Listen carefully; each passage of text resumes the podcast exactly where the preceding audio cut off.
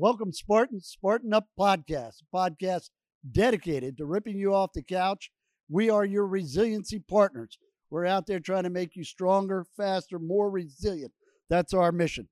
Uh, so today, specifically, uh, well, let me talk first about our panel we've got. Obviously, me, re- uh, retired Colonel Tim Nye. We've got CEO uh, and Spartan founder Joe DeSena. You hesitant? I am a little bit. And today we're, we are joined by former world champion rower Josh Crosby. Today's interview, maybe this is why I'm a little hesitant, is a good friend of mine, Lara Logan. Uh, to be open with everybody, uh, I met her, I think, 2002. So, what is that, 17 years ago? Uh, we've been uh, good friends ever since. Um, and so she did this interview. I'm a little bit familiar with her story or stories. Uh, just a phenomenal woman, a world class journalist, has really faced some unbelievable challenges and hardships. And she kind of talks with Lonnie Mayne, who did the interview, with just poise and grace and strength. And so uh, Lonnie does the interview. For those of you who don't know, Lonnie Mayne uh, runs a company or corporation or foundation. It's called yeah, it's called Red Shoes Living. He basically uh, teaches corporations, teaches teams, uh, high performing uh, individuals how to be better. It's all the stuff we're into. He helps run our leadership program. He was willing to do the interview. We let him do it, and um, you're going to be blown away. We watched the interview. Uh, Josh actually started to tear up a bit, which I was surprised. That's not hard though. But this is an amazing story.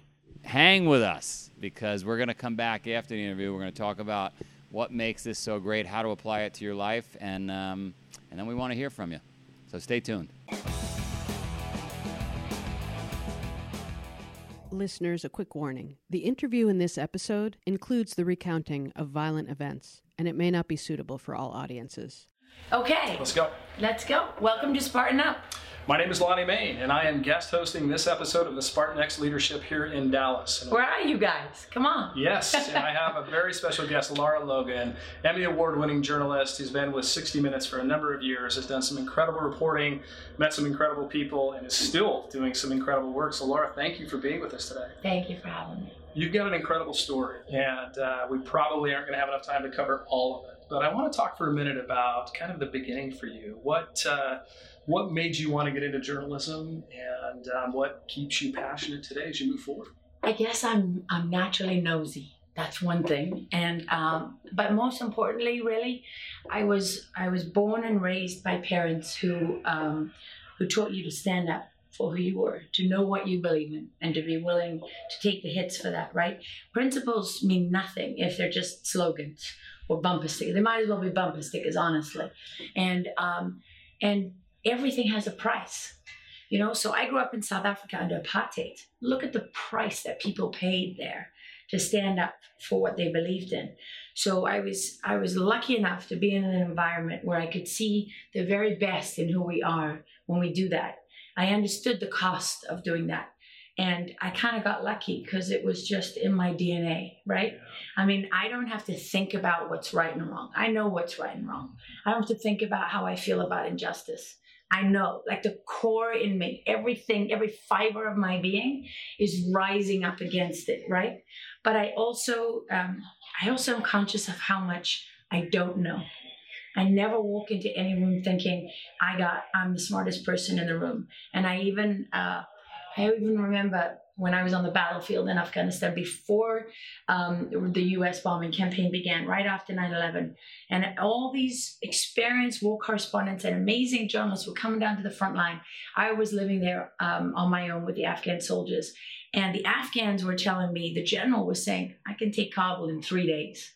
I less than three days. And I would test this out with all these journalists that would come, right? Because I was like, can they? How do I know? And uh, and they would say they would laugh and scoff at um, the Afghans, and they would say, well, they don't have this, and they don't have armor, they don't have that, whatever. And you know what? In the end, they took Kabul in a day and a half Amazing. Amazing. because they know what they're doing. They do it their way, right? So, and I have an enormous respect for that. And that's what, that's how I approach everything. You, you know, there's something called consistency. It's one of the most underrated qualities, in my humble opinion, right? Because I may be a pain in the butt, but I'm always going to be a pain in the butt, right? That's not going to change. You're not going to not know which Lara you're getting. Today I'm loyal. Tomorrow I'm not loyal. Oh, what does it mean then? Right. Right? It doesn't mean anything.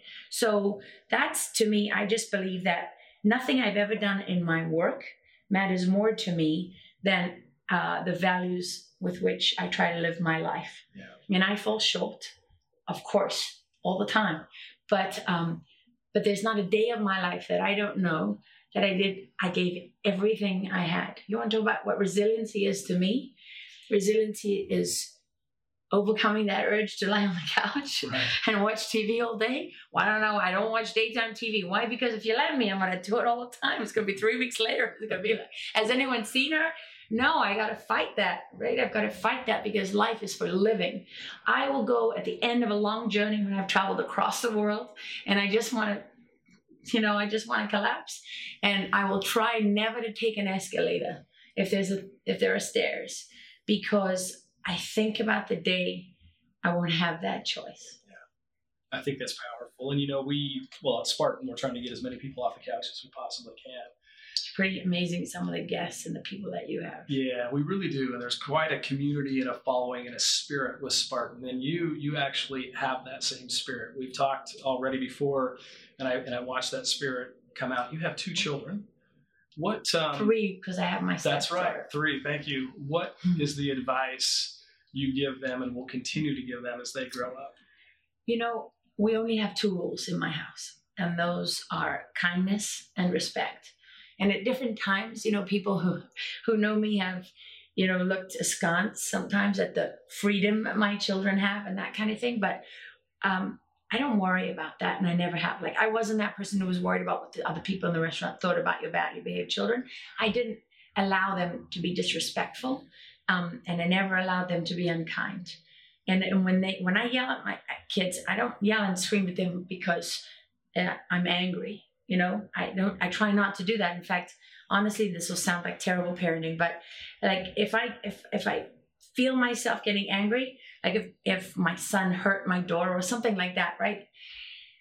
What I say is, I really want to hurt you right now. I'm having terribly evil thoughts, and I'm hoping that by talking to you about it, the fire in my belly is going to just and I'm going to be able to be a much better person and a much better mother. Look at that. I love you again. It's working. Okay. Tell me why you did that. right?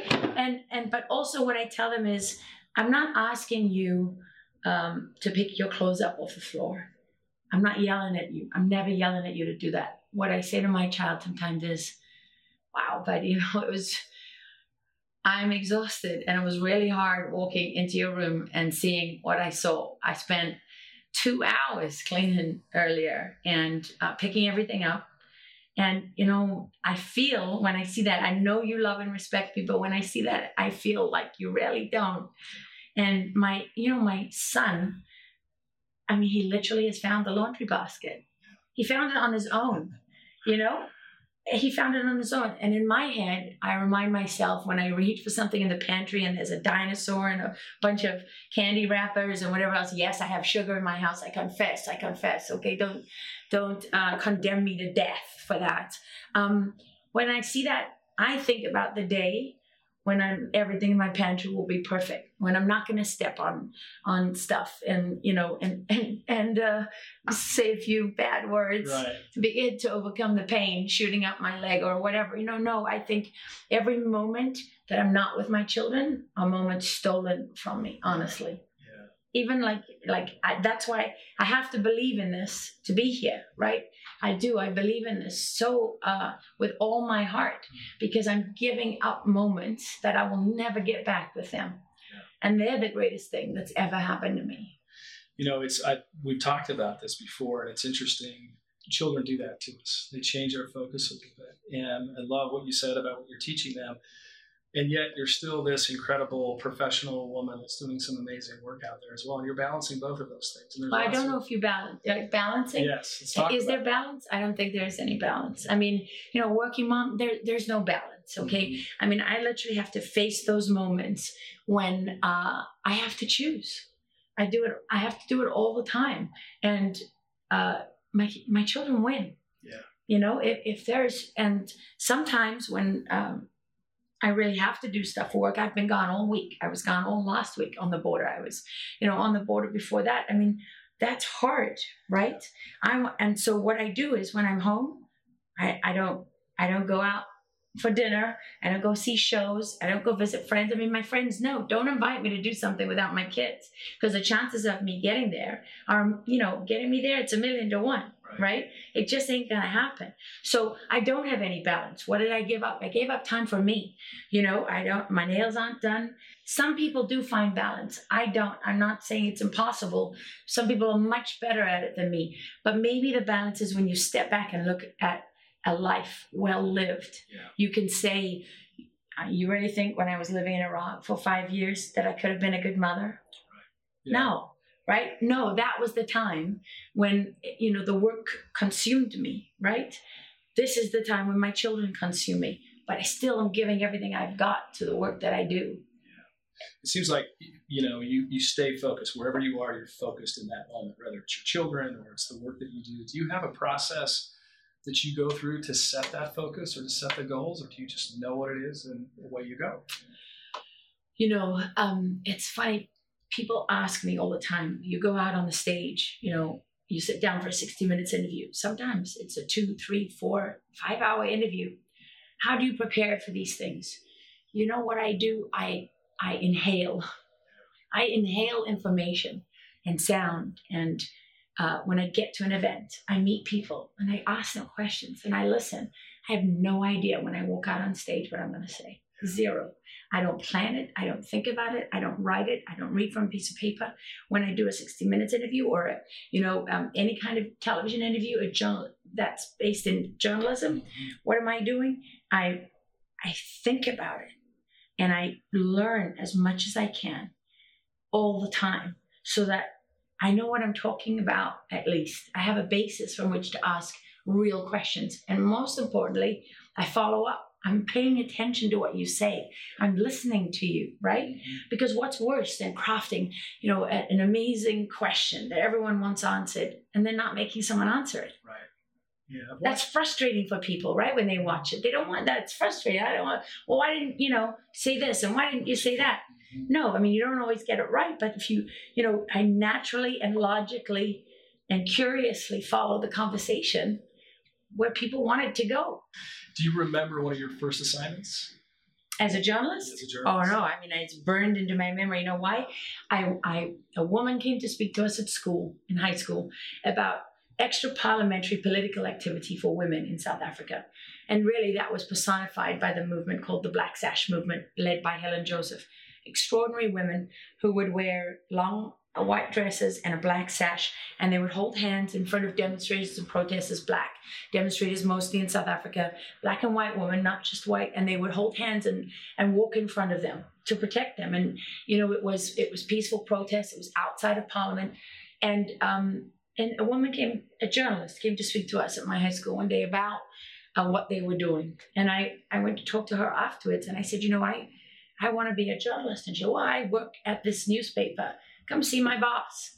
So I show up and uh, and that was it. And I'm standing there. They said, we've got an editorial meeting. You know, read the papers, find a story. I'm standing there reading the paper. I'm 17 years old in high school. And this guy comes up to me and says, What you doing here? And I tell him, he's like, Oh, I got a story for you. And he walks off. I don't know who he is, nothing.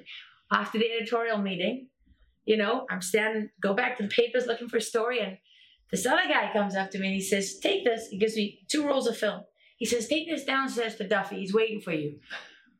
I don't know who Duffy is, but I'm just going with it, right? I go downstairs. There's Duffy. He's the guy who spoke to me earlier.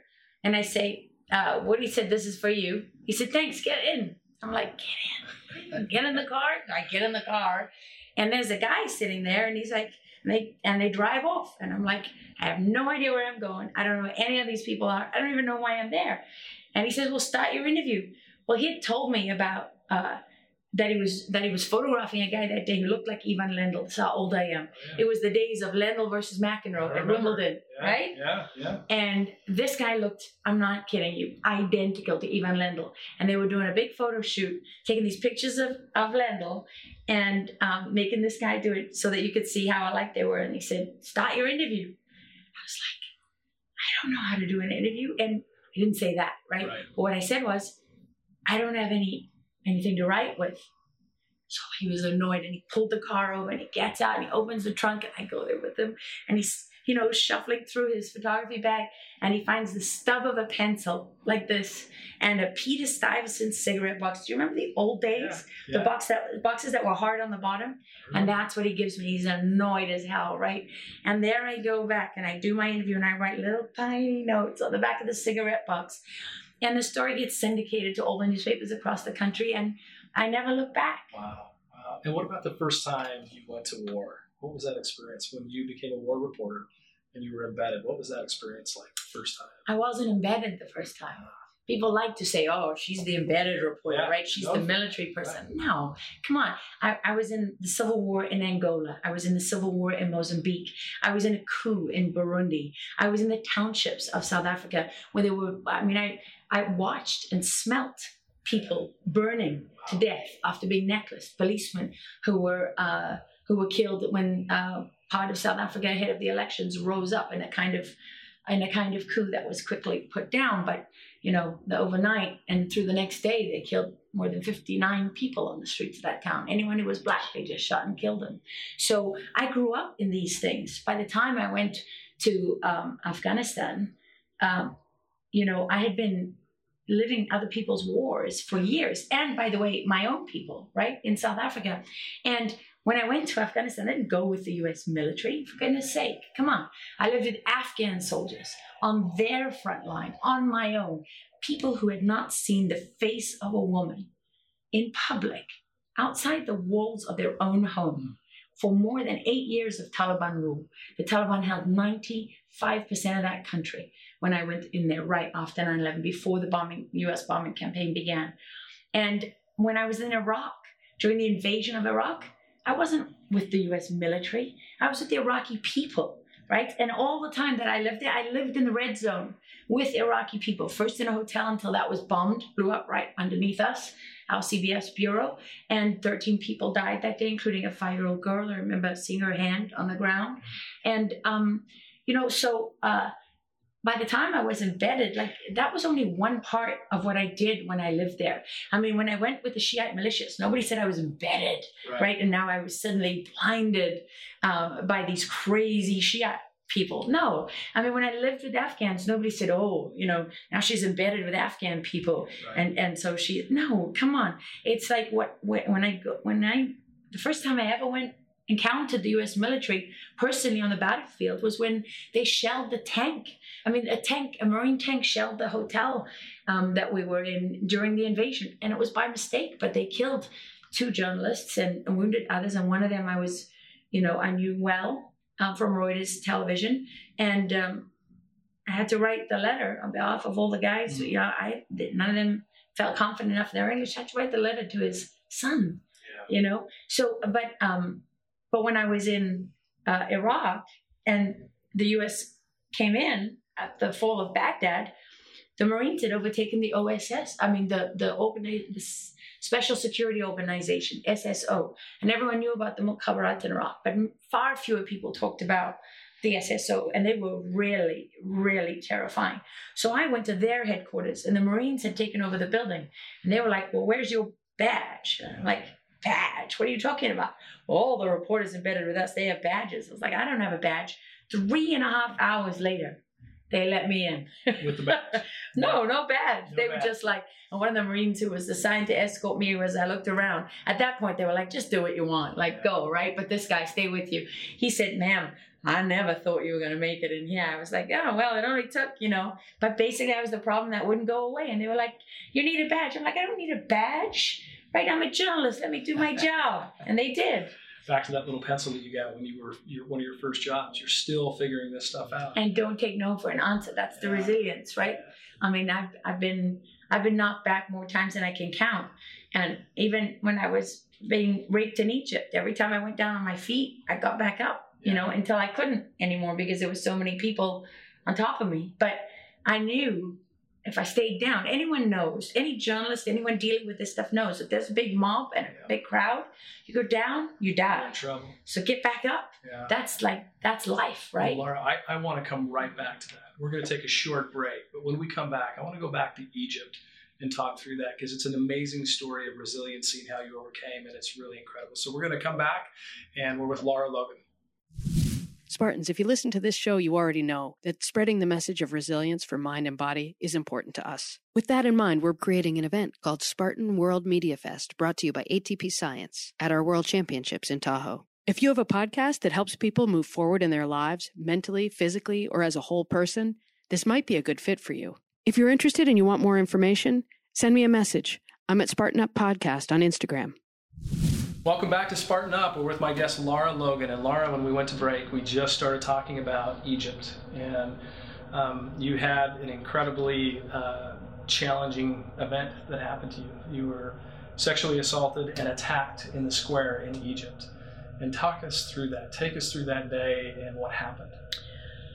So sexually assaulted is really the nice way to say it, right? And um, we do that because the truth makes about these things makes us so uncomfortable. It still does. It's hard to talk about. It took me more than ten years to be able to say that I was sodomized, you know, over and over and over again. And uh, you know, my, my poor producer, who I work with still today, who was with me in Egypt that day when I say this kind of stuff to him, he's like, "Oh, please God, please."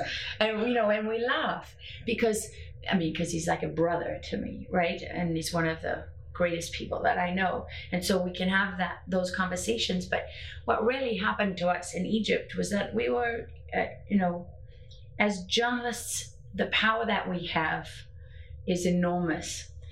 Not because us personally, not because we're powerful, but because propaganda is, um, well, they say the pen is mightier than the sword, right? Say that for a reason. And so you can't pretend, you know. I mean, look what was happening in Egypt at that time. The Mubarak regime, decades of rule, was was collapsing.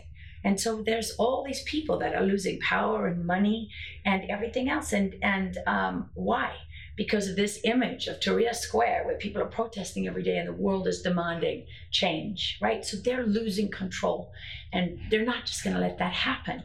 So uh, journalists were targeted, and um, and we raced we raced straight to the square that night. We landed just ten minutes after we landed at the airport in Cairo. Mubarak stepped down, and we had been in Egypt a week before, and we had run into the checkpoints and we'd been arrested and we'd spend a night in prison and we'd been separated and interrogated and and I was very very dehydrated so I got really really sick and in the and I was you know I was vomiting in the interrogation cells I mean they he, the guys in black came with masks and and cuffs you know and took us in like that. And you don't know where you are and they hold you in stress positions. And every time the vehicle stopped as we drove people would reach through the windows and touch you. And you know and things happen to you when when your eyes are covered. Yes and you're taken in those situations. But we we knew that the events about to unfold were of such significance that we didn't want to miss that. So we came back a week later. And um, mubarak steps down and we head straight for the square drop by the hotel you know leave things behind and get there and in the middle of everything, with all these interviews, people saying, This is your revolution, you know, Google, Facebook, thank you, thank you to the US. It's like a Super Bowl party, right? Right. And then it's not. And that's how fast it changes. The light on the camera goes down. Richard Butler, my cameraman and one of the greatest journalists in the history of the world, who I love and adore, says, I'm just going to change the battery. I just got a battery here. And in that moment, they pounce, right? They were waiting for their moment. And bad um, guys in the crowd who know how to do this stuff. They do it all the time to Egyptian people, to people you know within their borders and within their control. They do it constantly. They just said the words that were the sparks that set fire to the crowd, and they started talking about taking my clothes off and uh, and all the other things they were going to do to me. And then uh, that's what they did, right? I mean, I our, our local Egyptian fixer said run, and I ran and and the, the crowd ran with me and i thought these guys were helping and then you know i realized as they slowed us down and and as i so you, you know someone's hand between your legs and you're like wait a minute but what was strange about it was I'd never been treated that way in the Islamic world. I had lived for years. I'd already spent five years living in Iraq. I'd spent more than a year living in Afghanistan. I'd been back to Afghanistan 30 times since then, you know, for months at a time, uh, at times. And I'd never been treated that way. And um, so it was a shock. Plus, it's a shock. And you're sort of thinking, no, I mean, you're thinking, no, eh, that it's just an aberration. And then you realize that you're, it's a, well, I mean, at the point at which there's so many hands and there's so many men on you and they're tearing your clothes off. And then, you know, you feel them trying to literally tear your breasts off your body. I had, I had marks, finger marks in blood across my skin. And, um, and they separated you at this point. I mean, oh yeah, they separated. separated me, except um, for Ray, our security guard, um, not guard, our security specialist, right? And we we brought him with us because after spending a night disappearing in prison overnight, we felt we had to do something to make the company happy. That we were being, you know, um, cautious about our, our well-being and safety. And Ray was an amazing person. I mean, that man, he just kept saying to me, don't let go, Lara. If you let go, you're going to die. Because he was really the only one who could see. And, and even Ray couldn't bear to write in his report everything he saw. Because he saw them, you know, they were at, at there was a point at which he said they're beating us with flagpoles. He, he was talking to me all the time. And of course, they were raping me with flagpoles, right? And, but he wasn't, he, he couldn't say it. Yeah. And, um, you know, at, at a certain point, I realized that I was, um, it was very hard to breathe. It's the, there's no uh, air. There's so many men that, and this, the oxygen goes out of the air and it's so hot and um, your joints are distended and your muscles are distended and they're tearing, you know, everybody wants a piece of you, right? And, um, and, you know, they're just, I was raped over and over and over with whatever they had. What, what, what is your what is your mindset at this point? What are you thinking about? In the beginning, I was fighting you know, for my. I was trying to hold on to my dignity, right? Yeah. And then I realized about 20 minutes in that I was fighting for something that was long gone. I mean, at this point, I'm stripped bare, right? I felt when as they ripped every piece of clothing from my body, I could feel the night air on my skin. I was so utterly conscious every single moment of what was happening to me. And um, and when they finally tore Ray from me, I just I thought, oh my God, like it's over. And I felt the adrenaline leave my body, and I thought, I'm very honest with myself, right? I try really hard to be honest with myself, and uh, and I knew in that moment that I was done. Like my ability to affect the outcome of what was happening there. I didn't, it was, it didn't exist. And um, I knew I was going to die. And I, I had a millisecond where I just gave up. And it's almost like I imagine it's like the glass draining, right? Mm-hmm. Imagine the glass draining. There's nothing left of me in that moment. And instantly, what fires back is guilt. Guilt. Mm-hmm. Oh my God. My daughter Lola was 10 months old, and my son was one, Joseph. And I thought, oh my God, like, like they deserve more. They deserve better than this this person that just gave up like that. They deserve. I, what did I have? All I had in that moment that I could that I could leave for them was to know that I I died fighting. I was going to fight till the last moment. The whatever was left of me. I that's all I could. That's all I had.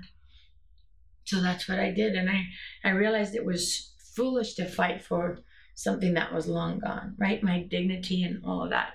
I still felt terrible shame, but um, but once you know every breath is harder and harder, that's all you can focus on, right? And you, yes, and you didn't give up. and you kept fighting and you find yourself I bit someone. I bit one of them. His face, I can still see him. He was right there, young, and he had stubble. And I, I just, I bit for his cheek, and I, I, yeah. I mean, for what, right? Yeah. Nothing. But well for everything and Right. then you know what happened. I thought when I lost Ray that that was my death sentence, but actually. What I realized afterwards, Ray was the only one who really knew what was happening because you've got a mob of two to three hundred men nobody can see me underneath all of that. And so um, when I was dragged and went down for the last time, when there were too many of them on top of me and I couldn't stand anymore, I was dragged into the part of the square, which is it's roads and gutters and fences. It's not just like this flat table, right? It's not just a square.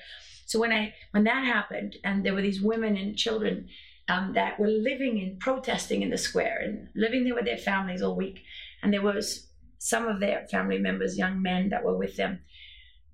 The combination of these things, of being dragged into these women, of these men standing up to protect their own women from this rabid mob, right? That gave me the space to realize, oh my God, I might actually survive. But that was honestly, that was just abject terror because now the temperature of the air has changed. Like I, that's what you feel when the when the mob is on you. It's fire, right? And then that space, air is in that space, and with that air is hope.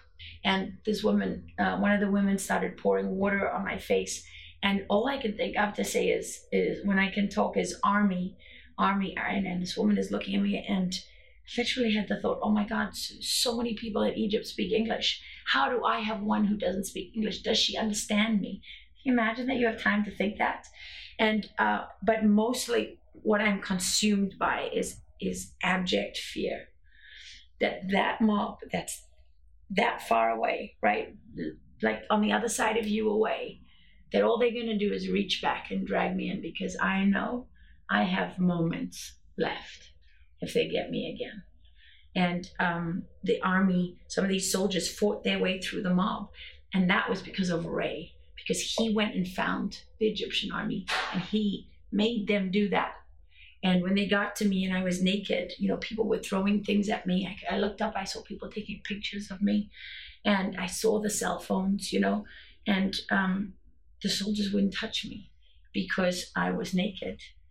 And uh, that was a feeling of terrible desperation. I can't even describe it. That was definitely one of the worst moments of my life. Because having accepted that, that I was going to die and then being given hope was too cruel to lose it. And now I had time to fear what I had just, what they'd just done to me. I knew what it meant to be dragged back into that mob and I didn't know. I, I, I didn't. I just couldn't do it again. I just couldn't do it again. So then, when the soldiers they disappeared, but they came back with the black chador, the traditional Islamic robes, and they put it over me, and then they carried me to the side of the square. And our Egyptian driver from the week before had come back to work for us again. I remember him standing with his arms out, and he carried me on one of these little side streets of the square, and that's where Max McClellan my producer and Richard Butler, they were there uh, with Ray Jackson, and uh, and and Max just I remember he just dropped to his he dropped to his knees. He was at my feet, and he just uh, kept, and I just all I could say was, "You can't imagine what they did to me. You can't imagine. When I could talk, because the first thing I did was call my husband, and he said, "I thought I was explaining myself perfectly well." Seems to be a pattern in our marriage. And he said all he heard was screeching. He said that I sounded, he said they were animal sounds, not words. well i can't and i've watched the 60 minutes interview with you on this as you just described it uh, for us and i can't imagine i don't think anybody can you know i in, in speaking with you um, i was sharing a personal experience i had of losing a family you and i got into this conversation you brought it up there's no ranking in terms of these bad things that happen to us and i thought that was interesting because for most people watching today including myself I know you don't like when people say this, but it's hard to imagine. So I, I I do compare those experiences, but you don't. You think that somebody else that's gone through, I lost a family member, my loss of my family member, somebody that's fighting cancer, somebody that's fighting anything else. is Can you imagine losing a child? No. Can you imagine? Can you imagine having a child with cancer? I had cancer a year later, right? And I was not prepared to deal with that. When I when when when that call came from my doctor and he said, I'm so sorry, Lara, I felt like I was falling off the side of a building, hitting the walls and pieces of me, chunks of me were just flying in every direction. And there was nothing to hold on to. People deal with these things every day. It's a gift for me that I, the thing I have to deal with, I could carry, and my children don't have to carry it. That's a gift. I'm one of the lucky ones. Such interesting and great perspective. And Lara, I could talk with you all day long. I You could- pretty much have. I have. Yeah. Yes, we've been together a while today. Well, uh, you know, let me let me end with two things. Um, as you got you know to the other side of this experience, it never leaves us. You talked about that; it becomes part of you at some level. Um, how has that experience changed you, or has it changed you in terms of what you're doing today? Because what what I'm learning about my new friend and Lara Logan is that you're incredibly resilient. You know you are exactly who you say you are and you do it in a way that's respectfully unapologetic. This is who i am. This is who i've always been. And you're still a beacon for so many beautiful things with truth and you're a light and an inspiration to people. How did you how did you bring it all together after that event Really, there's a South African woman who was raped, gutted, throat split, tossed out of a car in the bush in the middle of nowhere, right? And I never forgot her story. I was about 21 when this happened in the news. And uh, Allison actually described they tossed her out of the car, left her for dead. She had to feel around in the dark, in the bush, with the thorns and stones and everything, find her entrails, find her denim shirt, hold her insides in. She had to figure out why the world was upside down. Her body was one way and her head was the other. And she had to reach back and pull her head onto her body and crawl to the road in the dark. By the time she got there, she'd lost so much blood, all she had the strength to do was lay across that road. And the first car went around her, but the second one stopped. And this young veterinarian got out, and he knew enough to reach into her throat and grab that artery and call for help. At the trial of the two men who did that to her, they asked her that question you just asked me. And she said, They took so much from me that night. Why would I give them the rest of my life as well? What more do you need? What, what, can, what more can you say than that? Do you know how many people there are like that all over the world right now? They don't. Des- they didn't deserve any of me. They didn't deserve what they got. But I decide how much I give them every single day. And a lot of days I don't give them anything. Most days. Lara, the last question I want to ask you, we should end right there, but what are the two or three things, you know, you can leave to the audience uh, at Spartan Up and to me? What are the two or three things that, that guide you today, that you live your life by? I never leave anything behind. You always get all of me, right? Principles, um, everything has a price. Everything has a price. Even the great things have a price. And what price are you prepared to pay? You know, principles don't mean anything if you abandon them when it's hard. Um, I stay true to myself. And uh, nothing is worth more to me than that, right? And um, when Nelson Mandela was on trial for terrorism in the late 1960s in South Africa, his family and friends begged him not to say the words that he said when he was on the stand because they were certain the South African government were going to execute him for saying them. And he did it anyway, right? He was willing to pay the ultimate price for what he believed in. And he said, freedom is an ideal for which I would like to live. But it is an ideal for which I am prepared to die. People in South Africa lived those, all the people around me who lived and died in, in the struggle against apartheid all my life. I've looked for that in people and I find it. And I have it in me. Nobody takes your freedom from you. Nobody gives it to you. Nobody takes it away. It's in you. So that's, you know, that's how I live. That's how I live every moment of my life. And I have bad moments. I have moments of weakness. I have moments I regret, all of that stuff. But I never walk away or I never collapse into bed at the end of the day without knowing that I did everything that was humanly possible for me. Lara, I am a better person for having known you, and I truly appreciate And me it. Uh, for knowing you. Thank you. And I know you mean that. I do. I, I do appreciate it. Thanks for being on Spartan Up with this. Thanks for joining us, and thank you. All my best to you. Thank you for having me. I was I was blown away there. Were you guys blown away? Absolutely. I mean, you you know her, so I, I do know her, but it's listen. I've heard the story before, um, and I've heard it in person, uh, and but it's always it's always hard, you know, to listen to that kind of a story like that, and there's always something a little bit different. Uh, and, you know, and I, I know her, and I know her producers and her her bodyguard and all of those guys. So, um, yeah, it's a remarkable, remarkable story. Again, we talk about strength and resiliency and grit. I mean, it's one thing to live through that and have that the strength and the energy to do that, but then to continue that as your job and to re go back into those areas. Well, but but but hang on, not take anything away because No. I, I agree No. with you. Um, you you would go back out there after getting shot at.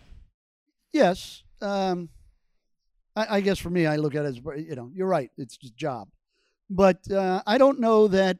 I don't know that that's something. The difference is I would be directed to do it. Now I could volunteer, but I would be sent to get that type of job that she has. That's a volunteer thing. You look around. There's only a few true war correspondents out there. Why? Because most people don't want to do that. It's an extraordinarily dangerous job journalists get killed around the world all the time. And in she in the interview, she alludes she went to about every civil war i- on the continent of Africa. She was 17 years old. She was going in and out of the morgues in South Africa identifying bodies. She was talking about she used the term necklace in there. I don't know if you know what that is, but that's when they put the, the tire around you and light you on fire. And so she was talking about the smell and the stench of all of that. You know, so she talks about you know the woman in South Africa that got her that was raped and her entrails cut out and her it's neck sliced. These are Tough stories. at some point somebody would say I've had enough, I've seen enough, but she just kept going back and back and back. I mean, she talked about how many times she'd been to Iraq and Afghanistan, and what's even more impressive, unlike many, many, many, most of the journalists, they go and they'll want to be embedded with the American forces. Why? Uh, You're you're secure, or if you're British, you know, you might want British soldiers. She would go and live with with the Afghans or the Iraqis. She's living with them, and so her security is her and whatever you know couple guys she has with her. That, that's a that's a different mentality, and it's a different level of. Um, So some people would say, and by the way, I'm on her Effort. side, I'm on your side. Some people would say, Yeah. well, that was that was irresponsible.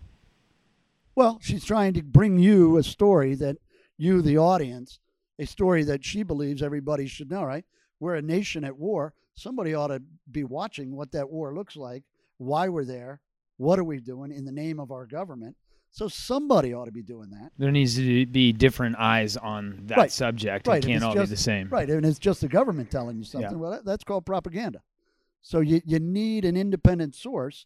And again, now a lot of corporations don't want to send somebody out because that's insurance and, you know, um, but listen, I mean, she's, you saw the interview. She's a lot more than that. I mean, just a war correspondent.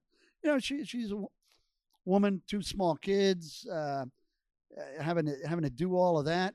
She's just everything she approaches is with just kind of this inner calm, uh, kind of a grace, I would say.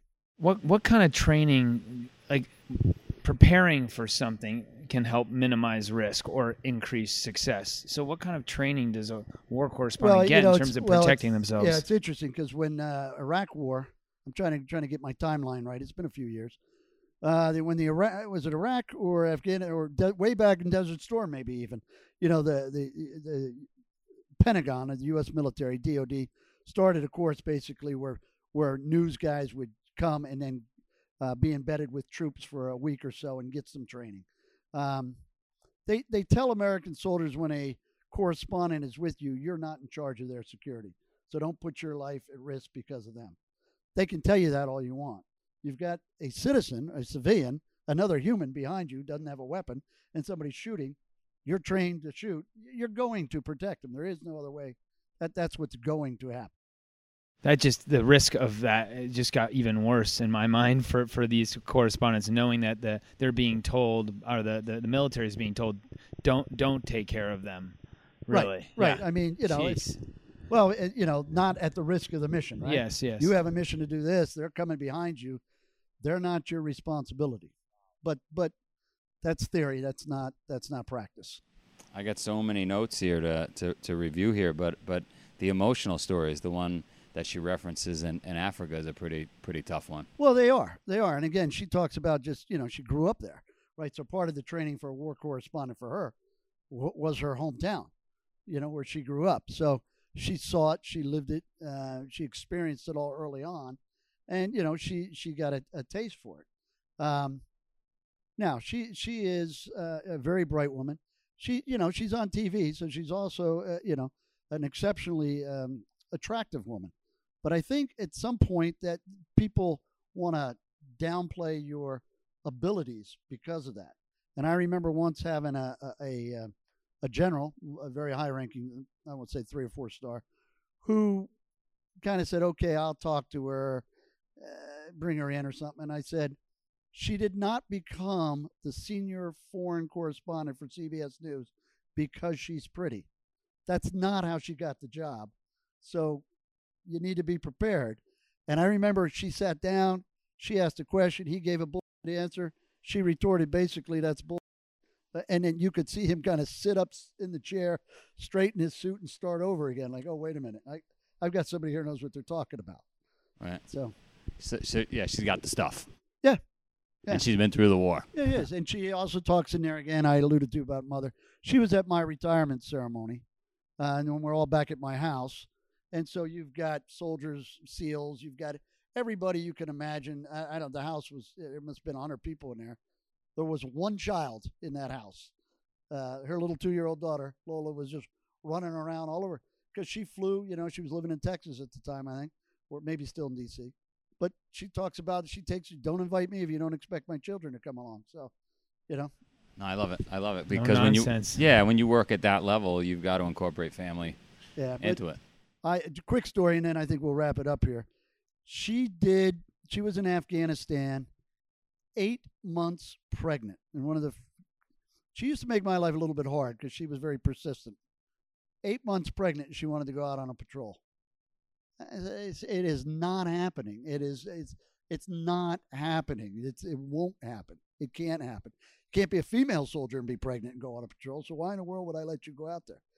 And then one day I was watching the news, and she didn't go out with us, but she found somebody to take her out there. I was gonna say, You know, I, I it- thought it- that uh, the ending of that story Yeah. was gonna be she, She, got had out her there. body armor on, and she was sliding down some hill, and you know, and I was like, it just she is on the verge of just when you talk about driven. I mean, that's that's as driven as a human can get, right? Reminds me of Rose Wetzel, you know, Yeah, Rose Um, running the running the race and uh, breastfeeding. breastfeeding at the, at the you know at the half mile or half, But which, by the way, all this stuff um, seems so out of uh, reality and so out of normal. But you know, go back 200 years ago. yeah, no, right, Right? right, right. But but in today's world, In today's world, this is uh, It's, this is um, a stretch. So there's a few warriors left. Yeah. basically. she's one of right. With that, we want to hear your tough story. Uh, comment down below. Reach out on email, joe at spartan.com. Do whatever you need to do because um, we're here for you. We want to push you and get you off that friggin' couch.